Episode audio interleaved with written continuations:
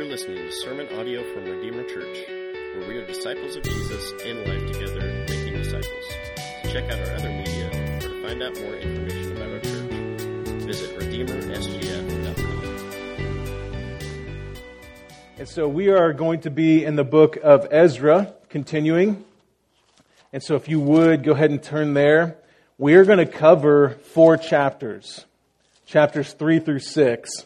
I'm not going to read them all in their entirety, but we are going to focus on chapters three, four, five, and six. So last week, so we, we actually started the sermon two Sundays ago, and then we took a break last week, um, just because of the holiday, and Mark did a good job bringing in uh, Titus chapter 3, and we're thankful for him for doing that. And so we're back into Ezra. In so many ways, the Bible speaks of God's steadfast, enduring love towards us. And so I want you to hear this, a little bit of this, uh, the snippet of this story that I got from the Focus on the Family website about this marriage. Charles and Sarah Rippey went to met in grammar school. Charles was in sixth grade, Sarah was in fourth. For the next 89 years, they went together like cookies and milk. They were married in 1942, more than 75 years ago, and had five children. Other than when Charles fought in World War II, Charles and Sarah were rarely apart, even in death. Their son, Mike Rippey, said he believes his father died trying to save his mother during a California wildfire.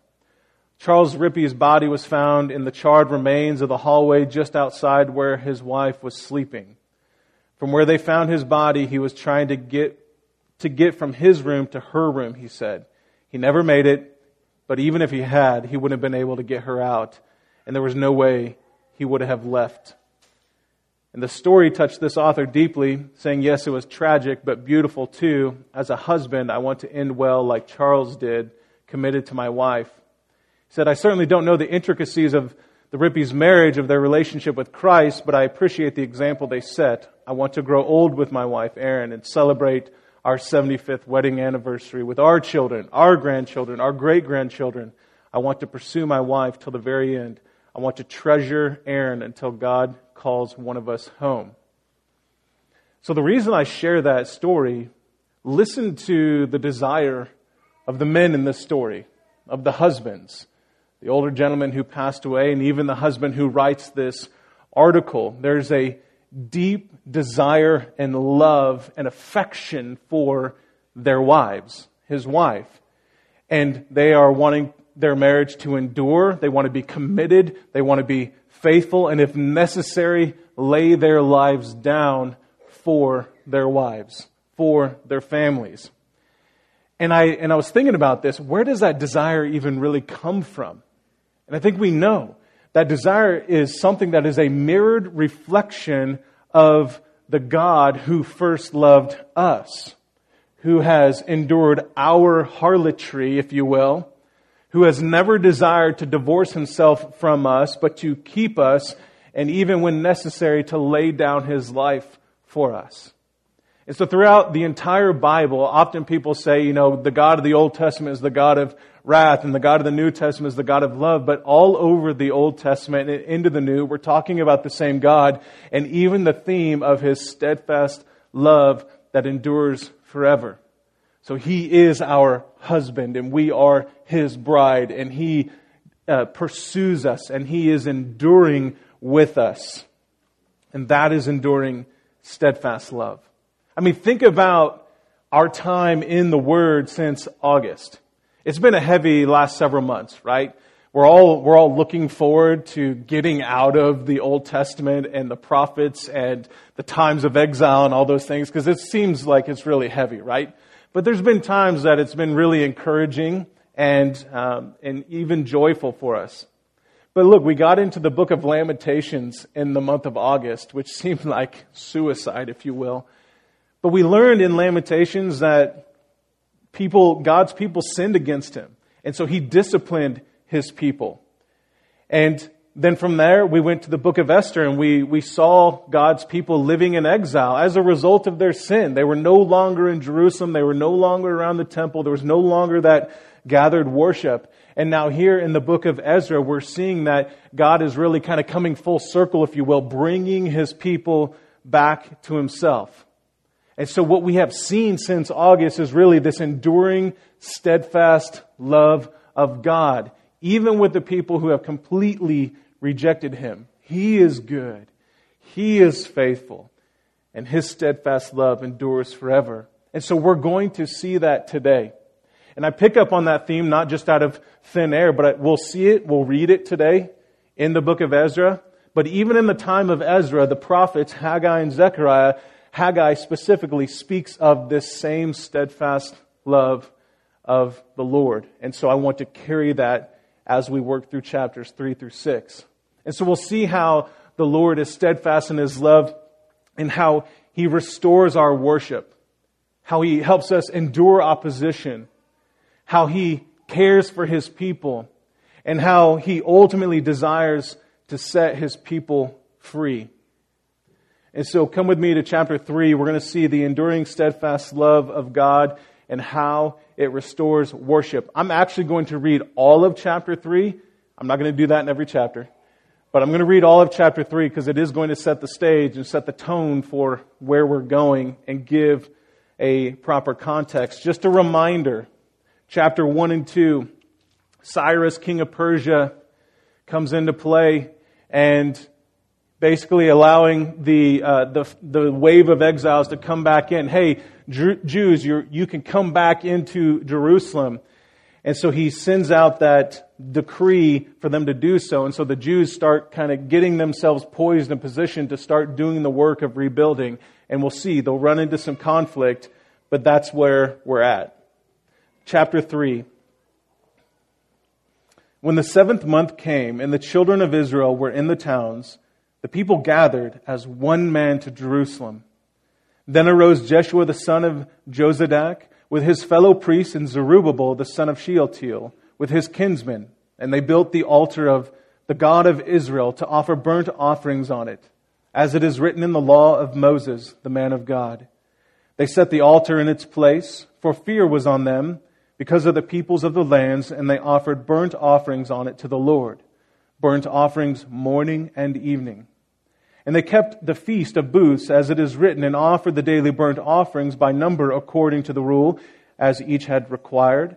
And after that, the regular burnt offerings, offerings at the new moon, and at all the appointed feasts of the Lord, and the offerings of everyone who made a freewill offering to the Lord. From the first day of the seventh month, they began to offer burnt offerings to the Lord, but the foundation of the temple of the Lord was not yet laid. So they gave money to the masons and the carpenters, and food, drink, and oil to the Sidonians and the uh, Tyrians to bring cedar trees from Lebanon to the sea to Joppa, according to the grant that they had from Cyrus, the king of Persia. Now, in the second year after their coming to the house of God at Jerusalem, in the second month, Zerubbabel, the son of Shealtiel, and Jeshua, the son of Jozadak, made a, made a beginning together with the rest of their kinsmen, the priests and the Levites, and all who had come to Jerusalem from the, the captivity. They appointed the Levites from 20 years old and upward to supervise the work of the house of the Lord. And Jeshua with his sons and his brothers, and Kadmiel and his sons, the sons of Judah, together supervised the workmen in the house of God along with the sons of Henadad and the Levites, their sons and brothers. And when the builders laid the foundation of the temple of the Lord, the priests in their vestments came forward with trumpets, and the Levites, the sons of Asaph, with cymbals to praise the Lord, according to the directions of David, king of Israel. And they sang responsively, praising and giving thanks to the Lord. Here it is. For he is good, for his steadfast love endures forever towards Israel. And all the people shouted with a great shout when they praised the Lord because the foundation of the house of the Lord was laid. But many of the priests and Levites and heads of the fathers' houses, old men who had seen the first house, wept with a loud voice when they saw the foundation of this house being laid, though many shouted aloud for joy, so that the people could not distinguish the sound of the joyful shout from the sound of the people's weeping. For the people shouted with a great shout, and the sound was heard far away. The enduring, steadfast love of God restores worship. So, kind of coming back, what you see here uh, right away in verse 1, this is, this is a, a verbiage that I love reading in the Old Testament, and you see it just a few times, where it says that Israel came together or gathered together as one man. And that idea that they had a common bond, they had a common goal, they had a common purpose for coming together. And they gathered under the leadership of Joshua, under Zerubbabel, with the purpose of doing what? With the purpose of worshiping. And what's the first thing that they do? The temple hasn't been constructed. There's no church building, if you will. And so what do they do? They build an altar right away. And they start making all sorts of offerings and they do it for how long? Every morning and every evening. While we're not going to get into the intricacies of all the different types of offerings and the reasons for all those, what we do see this and what we can gather from this is that worship is nonstop. Think about it. Jews, thousands upon thousands of Jews are coming back to this place where their temple once stood and they're offering worship 24 7. That means there's a constant flame, there's a constant smoke of the burning of the sacrifice, there's a constant flow of blood, there's constant atonement, if you will, there's constant worship going on in this place. And worship precedes the building or precedes the facility. Right? And I would even say worship is the reason that they went to go build the temple. They didn't build the temple hoping that people would somehow worship as a result, but no, worship or the temple was a byproduct of their worship. and then in verses 9 through 13, you see the foundation of the temple was laid. It was laid.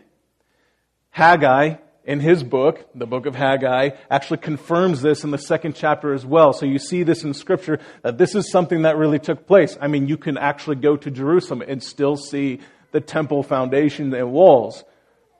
But when this happened, what did the people do? They praised, right? They praised. We see that in verse 11.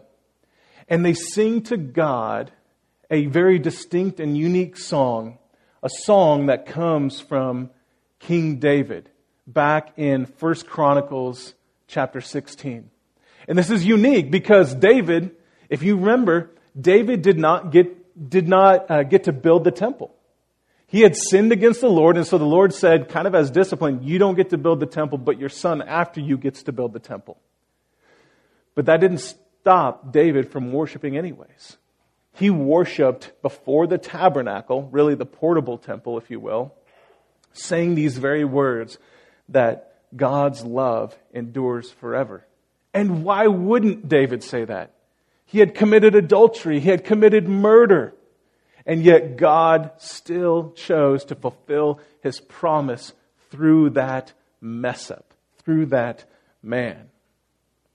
And so we see here in the same spirit, if you will, a people standing before a foundation that has just been laid, a temple that has not yet been built, just the framework of it, if you will, the foundation of it, and yet they're throwing up praise to God.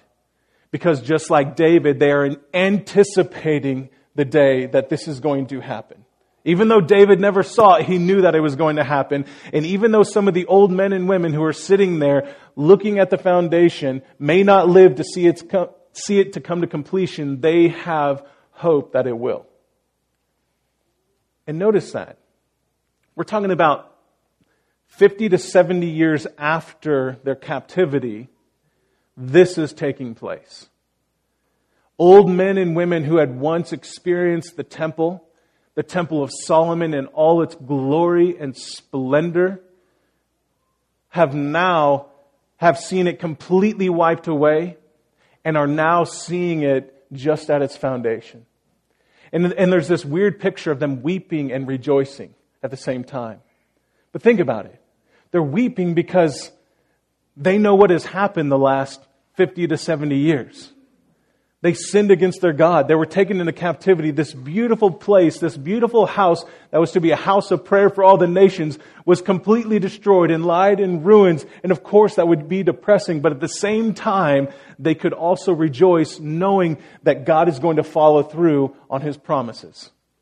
And that was the hope in the book of Lamentations, the hope that we ultimately saw strung through the book of Esther, and the hope we will continue to see in Ezra. So, church, I want to call us to a unique kind of worship, if you will. A worship where we could be defined as a people who worship as one man, one people. I mean, is that not the language of the entire Bible? And especially in the New Testament, we have one Lord, one faith, one baptism. We are one people. And so when, when people in your circle, wherever that is, whoever they are, when they look at you, do they see somebody who is just an individual person who worships God? Or do they see you as a person who is a part of a whole of people who worships God? Make sense? So when they look at you, you're just your individual Christian, or they look at you and they see the church of God. That you're with your people. Let's call it Redeemer. Let's call it the church, right? And I think that's something that we've lost in our society, in our culture. And I think in a lot of ways, 2020 is refining us to say, what are the essentials? What are the essentials not only to living and being healthy, but what are the essentials to the church? What does it mean to be the church? What does it mean to be unified? What does it mean to be one in Christ? Because look, when we come up here at the end of service and we take communion and Paul tells us from the word to examine the body, that means we have to know the body. That means we can't just know a section of the body, just the one or two pews that we sit in, but we actually need to know the body. We need to know stories. We have to work to be one man, if you will, in Christ. And that's a good thing. And we need to worship our God for his steadfast love endures forever. You all know yourselves really well. Think about all the mess ups. Everything that you've done that's been wrong, or the laws that you've broken, or the, the fines that you've had to pay, or the relationships that you've completely shattered, how you've really ruined everything, how you've really just you know, given it to God in your life. And yet, even amidst all of that, God still enduringly shows his love towards you. He is worthy of praise in that way. And listen, church, Jesus is our foundation. He's our foundation. The New Testament makes clear He's our foundation. He's also our cornerstone. Upon Him, we are the temple, the living temple, the church of God being built upon Him, one stone at a time. And so I need to ask, what foundation are you standing upon? Where is your worship? Is it upon the foundation of Christ or is it upon anything else? We all know the song, right? Of all other grounds are sinking sand, right? But Jesus is the rock. He is that firm foundation. And so we must be built upon Him. And let me bring you into a reality here. The temple is not perfectly complete. We're not in the new heavens and the new earth and the new Jerusalem right now. We are still watching the temple, if you will, be rebuilt. We're watching the church slowly be built upon the foundation that is Christ, and yet we still have reason to worship. And so we need to then have a longing and a desire for that completed product, if you will. That day where we will be perfectly with Him forever. And so we worship now because we have an assured down payment on the cross. And so then, how is our life a giant worship service than in anticipating an eternal reality? Because this worship isn't just, you know, only when you show up to the temple foundation or only when you show up to this building on Sunday morning. But all of worship, all of life is an act of worship unto God. So then how are we worshiping God in light of what is to come? Do you feel anything? I mean, do you have any longing? Do you find yourself possibly weeping for the church to know their God, to be built upon Him, to be in right relationship with Him? Do you have that desire in you at all? Because if not, then we will never be one man in Christ. Ever. So when we properly worship Jesus this side of eternity, we must rest assured that opposition will always come. Opposition will always come. And so we see in chapter 4 the enduring, steadfast love of God through opposition. Let me read the first four verses, and then I'll read verse 24. Chapter 4. Now, when the adversaries of Judah and Benjamin heard that the returned exiles were building a temple to the Lord, the God of Israel, they approached Zerubbabel and the heads of the fathers' houses and said to them, Let us build with you, for we worship your God as you do, and we have been sacrificing to him ever since the days of Esarhaddon, king of Assyria, who brought us here.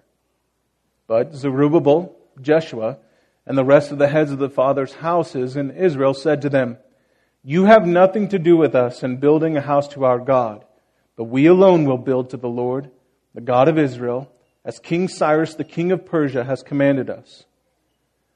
Then the people of the land discouraged the people of Judah and made them afraid to build and bribed counselors against them to frustrate their purpose all the days of Cyrus, king of Persia, even until the reign of Darius, king of Persia.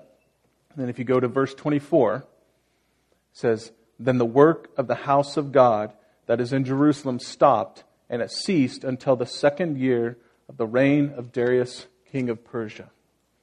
And I'll explain that big jump to verse 24 in just a moment. But you notice the enemies of Judah and Benjamin here. It's, it was, it's kind of tough to discern fully who these people are, but kind of taking what we see here in the text, we can kind of narrow it down to these Samaritans, if you will. These are people who are claiming we worship the same God, yet they are enemies of the Jews who are building a temple for the same God. If we were to back up a little bit and try to get a little bit of understanding here, the Samaritans are folks who dwelled in the north of Israel. Remember, Israel was one nation for a time. Then the people of Israel got at conflict with one another, and so they divided. You had northern Israel and you had southern Israel. And in the north, you have the land of Samaria.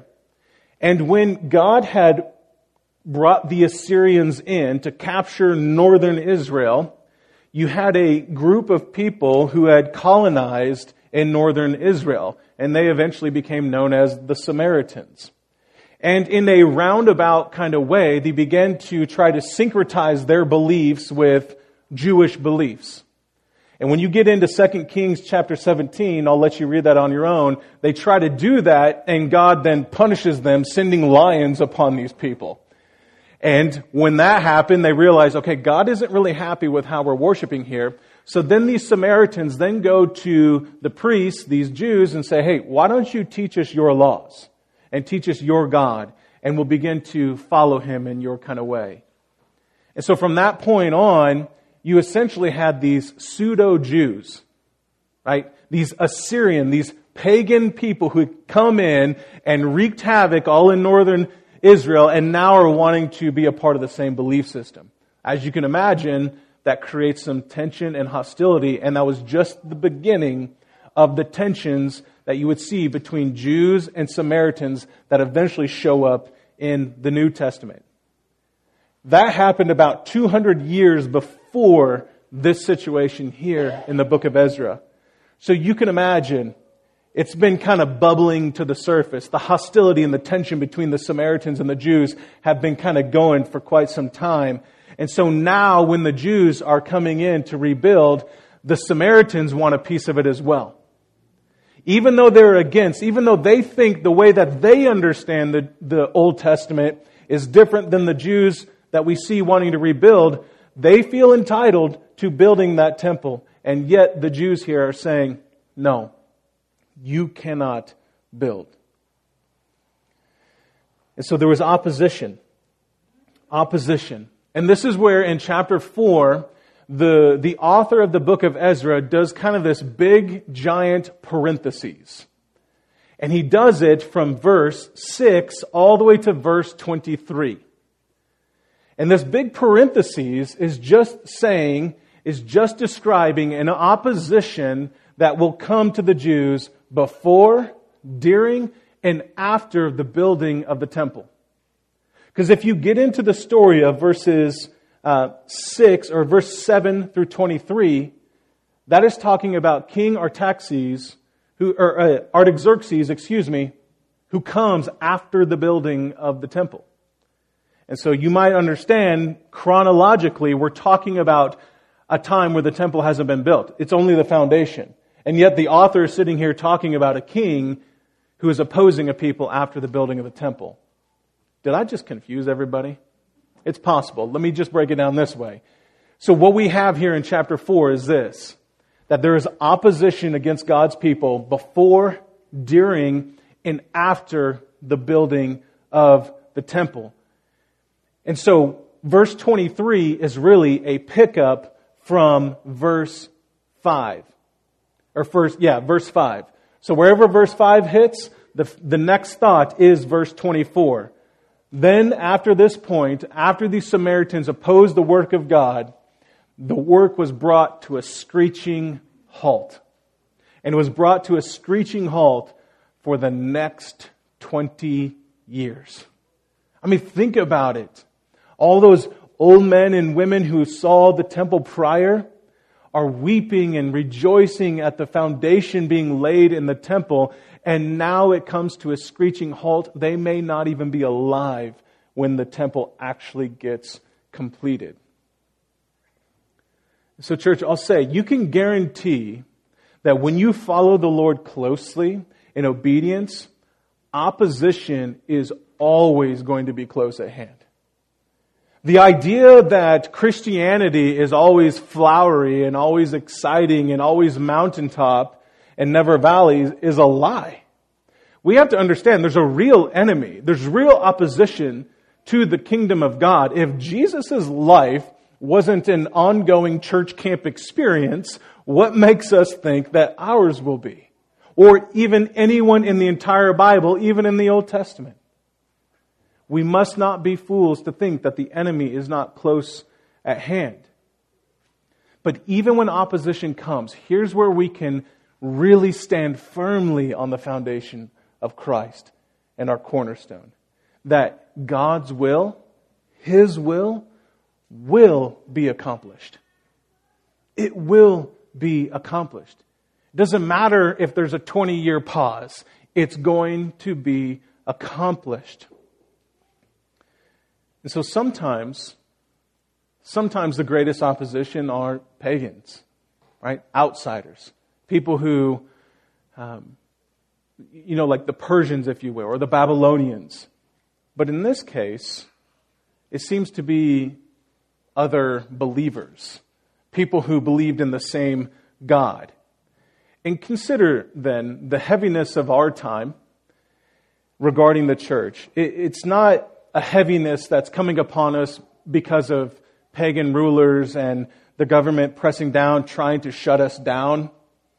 It seems like that in some ways, but really that's not what we're dealing with for the most part. It's mostly an opposition arising among a people who all claim to know and worship the same God. That's where most of the tension and the opposition resides. And look, it's no surprise we live in this pseudo Christian nation, right? We all know this. We've all talked about it in some regard. We live among a nation of people who claim Jesus, but also despise the church, despise portion of God's word, and they'll even despise a version of God who send people to hell. That's a big one now, especially. But yet, they still claim to believe the same God. And so then, how do we endure such opposition? Because sometimes that seems worse than the idea of somebody just putting a gun to your head saying, deny Jesus or I'm going to blow your brains out. Like, that would be way easier. But sometimes the opposition of people who claim to worship the same Jesus is way more difficult. And so I would say we need to, in order to endure this, we need to constantly come together as one man, one church, one body, under the supreme truth and authority that is the Word of God. If opposition comes to the church, it comes because it's influenced by things outside of God's Word. And so then we, like the Jews in Ezra, we need to pull tightly together on the Word of God and be anchored there closely. And so I want to call you all to endure. It's not easy. It's not fun. Sometimes we lose sleep over it. But I want us to call, uh, call us to endurance because it's worth it. The prize is worth it. We need to consider the much bigger picture of things and really not just get lost in the moment thinking that all is done for or all is lost. The Jews seemed to be going really well, but then 20 years just stopped everything. And that can seem like forever, right? It hasn't been 20 years since 2020 began, though it has felt like it. We're in the final month of it. And it seems like the last 12 months have been way too long, way too horrible, and they have in some ways.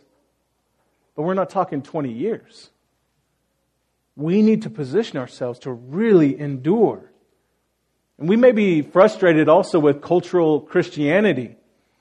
And so here's what I would say we cannot just sit and stew and just bubble over in anger. We need to be proactive as disciples of Jesus, all of us, to call the church to endurance, to rally the troops, to stay the course, to endure, to remain steadfast, and then also be radical like Jesus when he, in his life and ministry, would sit down with Samaritans and call them to true and proper worship. And so, look, Jesus is not overlooking these hard days. He's not overlooking them. Because even in times of great opposition, the loving eyes of God are always on his people. Chapter 5. The enduring and steadfast love of God upon his people. Let me read the first couple of verses here. Now the prophets, Haggai and Zechariah, the son of Iddo, prophesied to the Jews who were in Judah and Jerusalem in the name of God of Israel, who was over them. Then Zerubbabel, the son of Shealtiel, and Jeshua, the son of Jozadak, arose and began to rebuild the house of God that is in Jerusalem, and the prophets of God were with them, supporting them. Jump to verse 5. But the eye of their God was on the elders of the Jews, and they did not stop them until the report should reach Darius, and then an answer be returned by letter concerning it. So there's this 20 year break from pursuing what God had called them to do, which was rebuild the temple. Now, King Darius comes into power, and we see from this point on the work is going to start picking up. But it doesn't start initially under the decree of King Darius. It starts under really the supervision of the prophets, Haggai and Zechariah. They were the prophets who were with the people, and they were the ones who were calling the people to start the work back up and to just get going with it. And while they were getting and going with it, there were local authorities coming in saying, Hey, wait, what are you doing? Who are you and why are you building this? And with the eyes of the Lord upon the people, they just reminded them, Hey, this is a decree that was set by Cyrus, two kings before you, that we should rebuild this place. And so the governing official says, okay, I'm going to go check on the report. I'm going to make sure this is, this is legit. You can keep doing your thing, but when I come back, if this isn't supposed to happen, we're going to have to stop it. And so the prophets are sitting here coaching the people, and not just coaching the people, but they're speaking, the prophets are speaking the word of God to the people as they are rebuilding.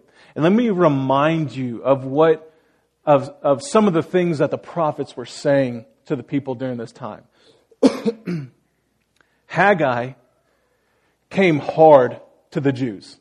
He said, Hey, look, we've been sitting here for about 20 years, and look, you're living nice in the Persian Empire. If you remember what we talked about in the book of Esther, the Persian Empire was kind of like the American empire, if you will.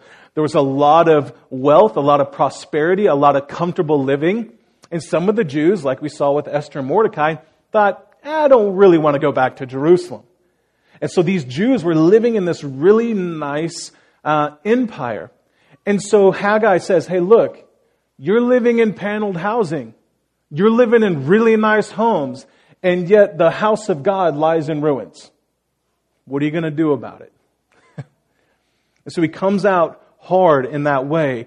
But then as you work through the book of Haggai, you see then that the people respond and they respond with godly fear and they go and they begin to rebuild. And in Haggai's prophecies as well, he is telling the people as they're laying brick and mortar, if you will, that God promises he will be with them. He is with them in their endeavors. And that as soon as they get done with the temple, the glory that is going to come upon this place will be greater than the glory in the time of Solomon. And you can imagine, right? kind of that pregame speech where the coach is really getting everybody amped up. I can see that amped up uh, enthusiasm and zeal among the people of God that His glory is going to come upon this place and it'll be greater than in the time of King Solomon. and there's a, there's a promise here in Haggai that God is going to shake the heavens and the earth and he's going to overthrow the kingdoms of the earth. And we see this was something that even Daniel the prophet mentioned before Haggai. And he said this And in the days of those kings, the God of heaven will set up a kingdom that will never be destroyed, nor shall the kingdom be left to another people. It shall break in pieces all these kingdoms and bring them to an end, and it shall stand forever. So Daniel and Haggai are both saying to the people, You're building a temple, but God is going to establish something that will outlast the temple. And then Zechariah, alongside Haggai, is sitting here saying, Hey, guess what? God is going to promise somebody who's going to help build this temple up. And his name is called the branch. The branch is going to come. This is a messianic reference. And this branch comes and he is zealous for Zion. He is zealous for his temple. And he promises that he will be with his people in their midst. And then Zechariah makes this astonishing messianic claim. That means he is predicting, if you will, the coming of Jesus in the very end of Zechariah, or in Zechariah chapter 9. Let me read this, and this should sound very familiar. So, in the time of them building, he says, Rejoice greatly, O daughter of Zion. Shout aloud, O daughter of Jerusalem. Behold, your king is coming to you. Righteous and having salvation is he, humble and mounted on a donkey, on a colt, the foal of a donkey. I will cut off the chariot from Ephraim and the war horse from Jerusalem, and the battle bow shall be cut off, and he shall speak peace to the nations. His rule shall be from sea to sea and from the river to the ends of the earth. As for you also, because of the blood of my covenant with you, I will set your prisoners free from the waterless pit. Return your stronghold, O prisoners of hope. Today I declare that I will restore to you double. Haggai and Zechariah hold no punches.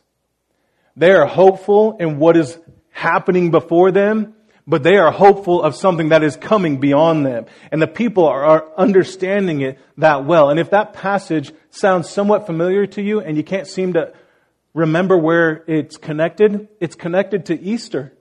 The last week of Jesus' life, he enters into Jerusalem humbled, mounted on a donkey, with the purpose of a week later he would be hanging on a cross.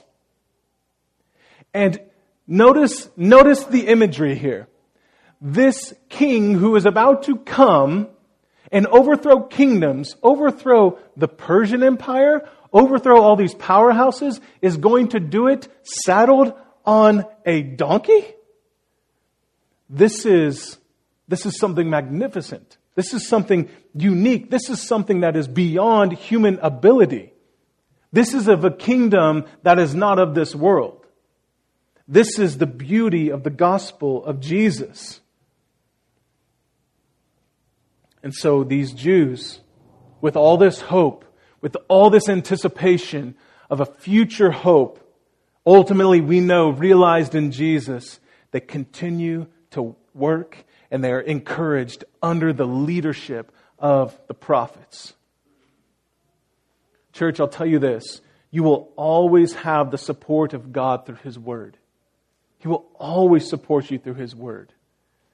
And He'll support you through His church, and He'll do it with the Comforter, that is, the Holy Spirit. You understand, He's called the Comforter because life is uncomfortable. And so he provides comfort, he provides help, he provides healing. And so there's never a moment in time or in our life where we are ever truly alone. Even if we're on an island, we're never alone. We have the Word of God. We have His Spirit. We have the prayers of the saints in the very least. But we have one another. We have Him. Do we understand or believe that God has his eye upon us? That he's keeping us? Right? I love idioms.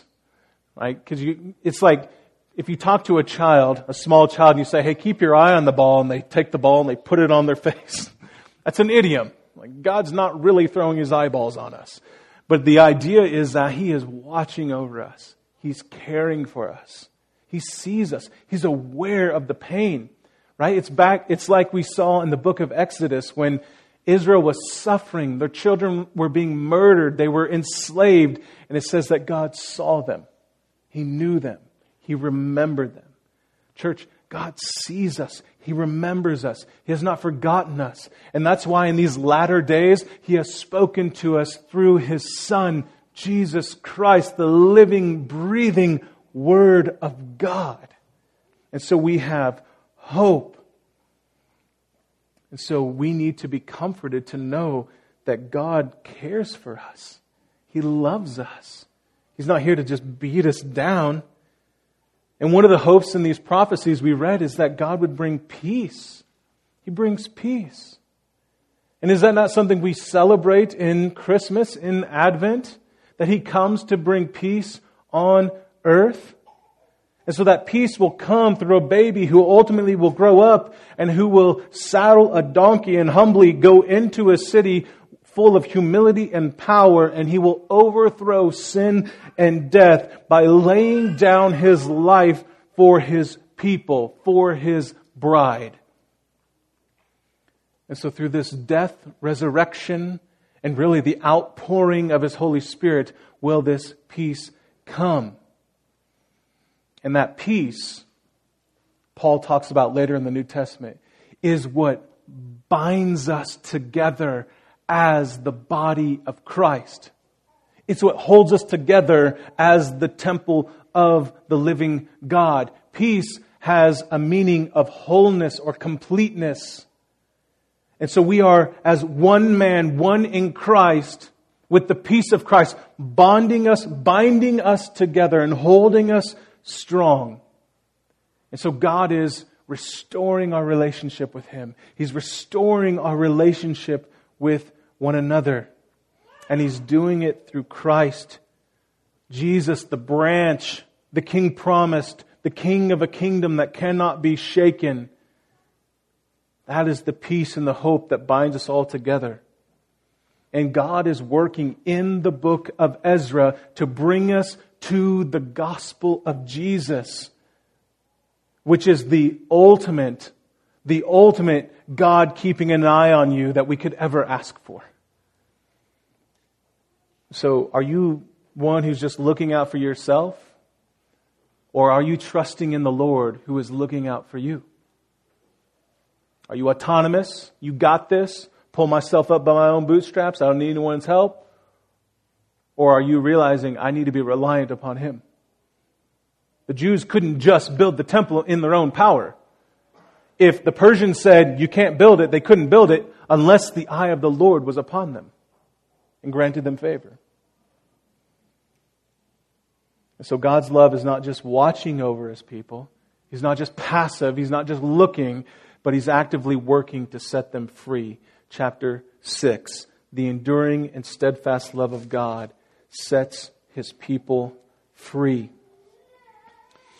If you go down to verse 14, so now King Darius, he, he does the digging. He finds the decree that Cyrus had made. He said, Oh, yeah, they need to be building the temple. This is what they need to do. Don't anybody get in their way. Give them all the money and the resources they need. If anybody opposes them, they are going to be impaled by a log from their own house. little creepy. But so then the Jews continue on in their building and they are successful. And we see towards the latter part of chapter 6 that they are able to build the temple. Verse 14 says, And the elders of the Jews built and prospered through the prophesying of Haggai, the prophet of Zechariah, the son of Iddo. They finished their building by decree of the God of Israel and by decree of Cyrus and Darius and Artaxerxes, king of Persia. And this house was finished on the third day of the month of Adar, in the sixth month of the reign of Darius the king. And the people of Israel, the priests and the Levites and the rest of the returned exiles, celebrated the dedication of the house of God with joy. And you see in the remaining part of the chapter that they keep the Passover and they keep the feast of unleavened bread. And that is how they continue to worship. And so Cyrus uh, the, the decree of Cyrus was recovered. Darius restores the work. The temple is completed over 20 years later. And so they prospered and then they rejoiced. And these last verses, in talking about them celebrating the Passover and the Feast of Unleavened Bread, I want to hit on that for just a second. Let me read the final verses and we're done reading verses 19 through the end of the chapter. On the 14th day of the first month, the returned exiles kept the Passover. For the priests and the Levites had purified themselves together. All of them were clean. So they slaughtered the Passover lamb for all the returned exiles, for their fellow priests, and for themselves. It was eaten by the people of Israel who had returned from exile, and also by everyone who had joined them and separated himself from the unclean, uncleanness of the peoples of the land to worship the Lord, the God of Israel. And they kept the feast of unleavened bread seven days with the joy, with joy, for the Lord had made them joyful and had turned the heart of the king of Assyria to them, so that he aided them in the work of the house of God, the God of Israel. Passover is something that was instituted back in the book of Exodus when God delivered his people out of Egypt. And it was done on the 14th day. So basically, they take the blood of a perfect lamb, and it, that blood would cover God's people and deliver them from that enslavement of their enemy into freedom to God. And so in the time of Israel coming out of Egypt, because their house was covered in the blood of the lamb, God did not destroy their firstborn, and ultimately he destroyed the firstborn of Egypt, causing mayhem, if you will, and the people of Israel were delivered out of that bondage from the Egyptians. So no longer enslaved to Egypt, but now free. And so this is the same celebration that goes on the idea of being now delivered from enslavement. The Feast of Unleavened Bread overlaps the Passover. So the feast, uh, the Passover happens on the 14th day, unleavened bread happens on the 15th day. And it's a feast reminding Israel to be holy, really as the Lord is holy, to remove all leaven. Leaven in the scripture talks about that sin in the body, or that leaven is used in the bread and it spreads throughout the dough, helping it to rise. And leaven is often used in describing sin in the body or sin among a person that it spreads and it affects the body. And so they are to remove all leaven, all unholiness from the people. So here's the celebration that God has delivered us out of enslavement. God has set us free and God has made us holy. And remember, Israel up to this point had done anything, had not done anything to actually deserve this sort of freedom to deserve this sort of treatment by God. They're the ones who rebelled against Him. They're the ones who sinned against Him. And yet God does this for them. And we notice there are two groups of people worshiping the Jews and the non Jews. The Jews and the non Jews. People who came in, I'm talking about Gentiles, people who came in and were converted, if you will, to Judaism. And so again, we see in the whole Bible that God has always been for people. Always been for people who would put their faith and trust in Him, put their worship in Him. And so, just like we learned from the prophet Zechariah, the Lord will set captives free. God's word is irrevocable, church, meaning it will not change, it cannot be changed. His decree is an eternal decree. And how easily it is for us to think that God is just going to change his mind. Like we do something to make him mad and all of a sudden he's going to be, he's going to change his mind about being for us and loving us. God is not changing. He is constant. Notice when the Israelites do the, the, the feast and they do the sacrifices, they do it according to the word of Moses. And when they were singing praises, they were singing the words of David people who existed way before they did. What it shows is the consistency of God's word to remain true through that whole time. And so God's word has not changed. It's the same yesterday, today, and forever. And so sometimes we consider just throwing in the towel, quitting, giving up the church, giving up on marriage, giving up on difficult circumstances, because we might see the hypocrisy or failures of a given person or thing around us. Well, I thought they were the church. Why are they so judgmental? Why, you know, I thought, I thought this marriage was supposed to be, you know, flowery and we're always supposed to love each other and be happy with each other. Like, you know, I just fell out of love with you. But we're considering the wrong thing. We cannot just call it quits based on the failures of sinners. Like, does it really surprise you when sinners sin? I mean, does that really shock you? What we need to consider then is not the failures of sinners, but what we need to consider then is God's Word and how it's constant, how it's the same, it's firm. No matter the problem, no matter the situation, no matter what someone says, or no matter how much the church hurts you, or your spouse hurts you, or you're, you're frustrated with your kids, or your employment really stinks, you can always remain confident in the eternal decree of God. Always. You always, you and I always have reason to rejoice and to be hopeful. And when we trust in His irrevocable will, we are then able to trust in the perfect work of Jesus, who is the Passover lamb, who is the sanctifier of our souls. We have to understand that Jesus is the fulfillment of this.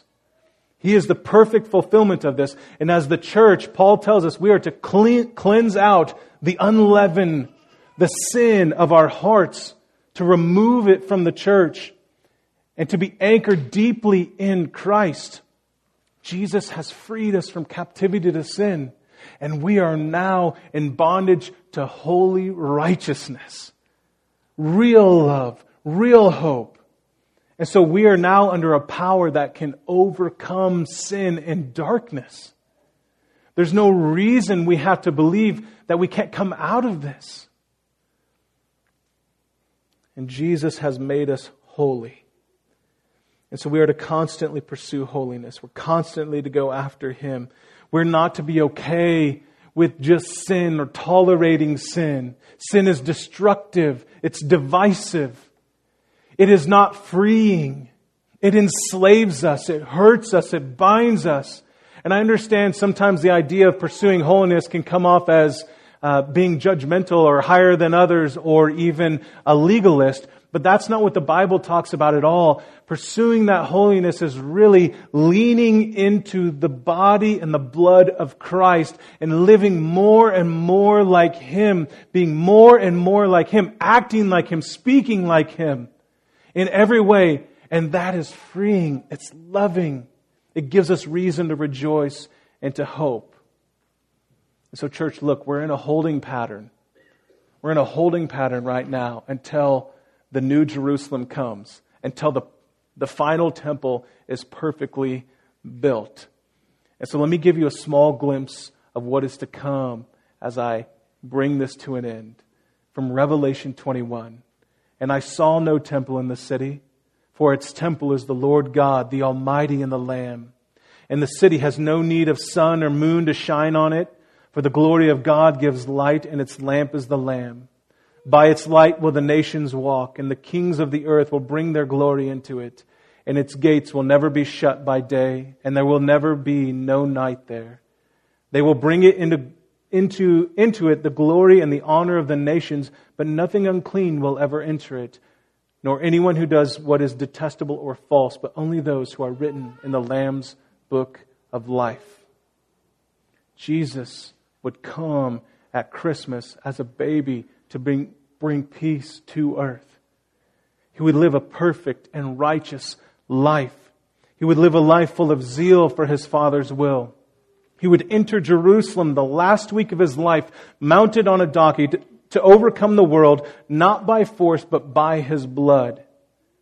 And a week later, during Passover, he would lay down his life as the Passover lamb, setting captives free by his blood and three days later, he would raise to a new life that would become the new, righteous, unleavened, holy life of the church.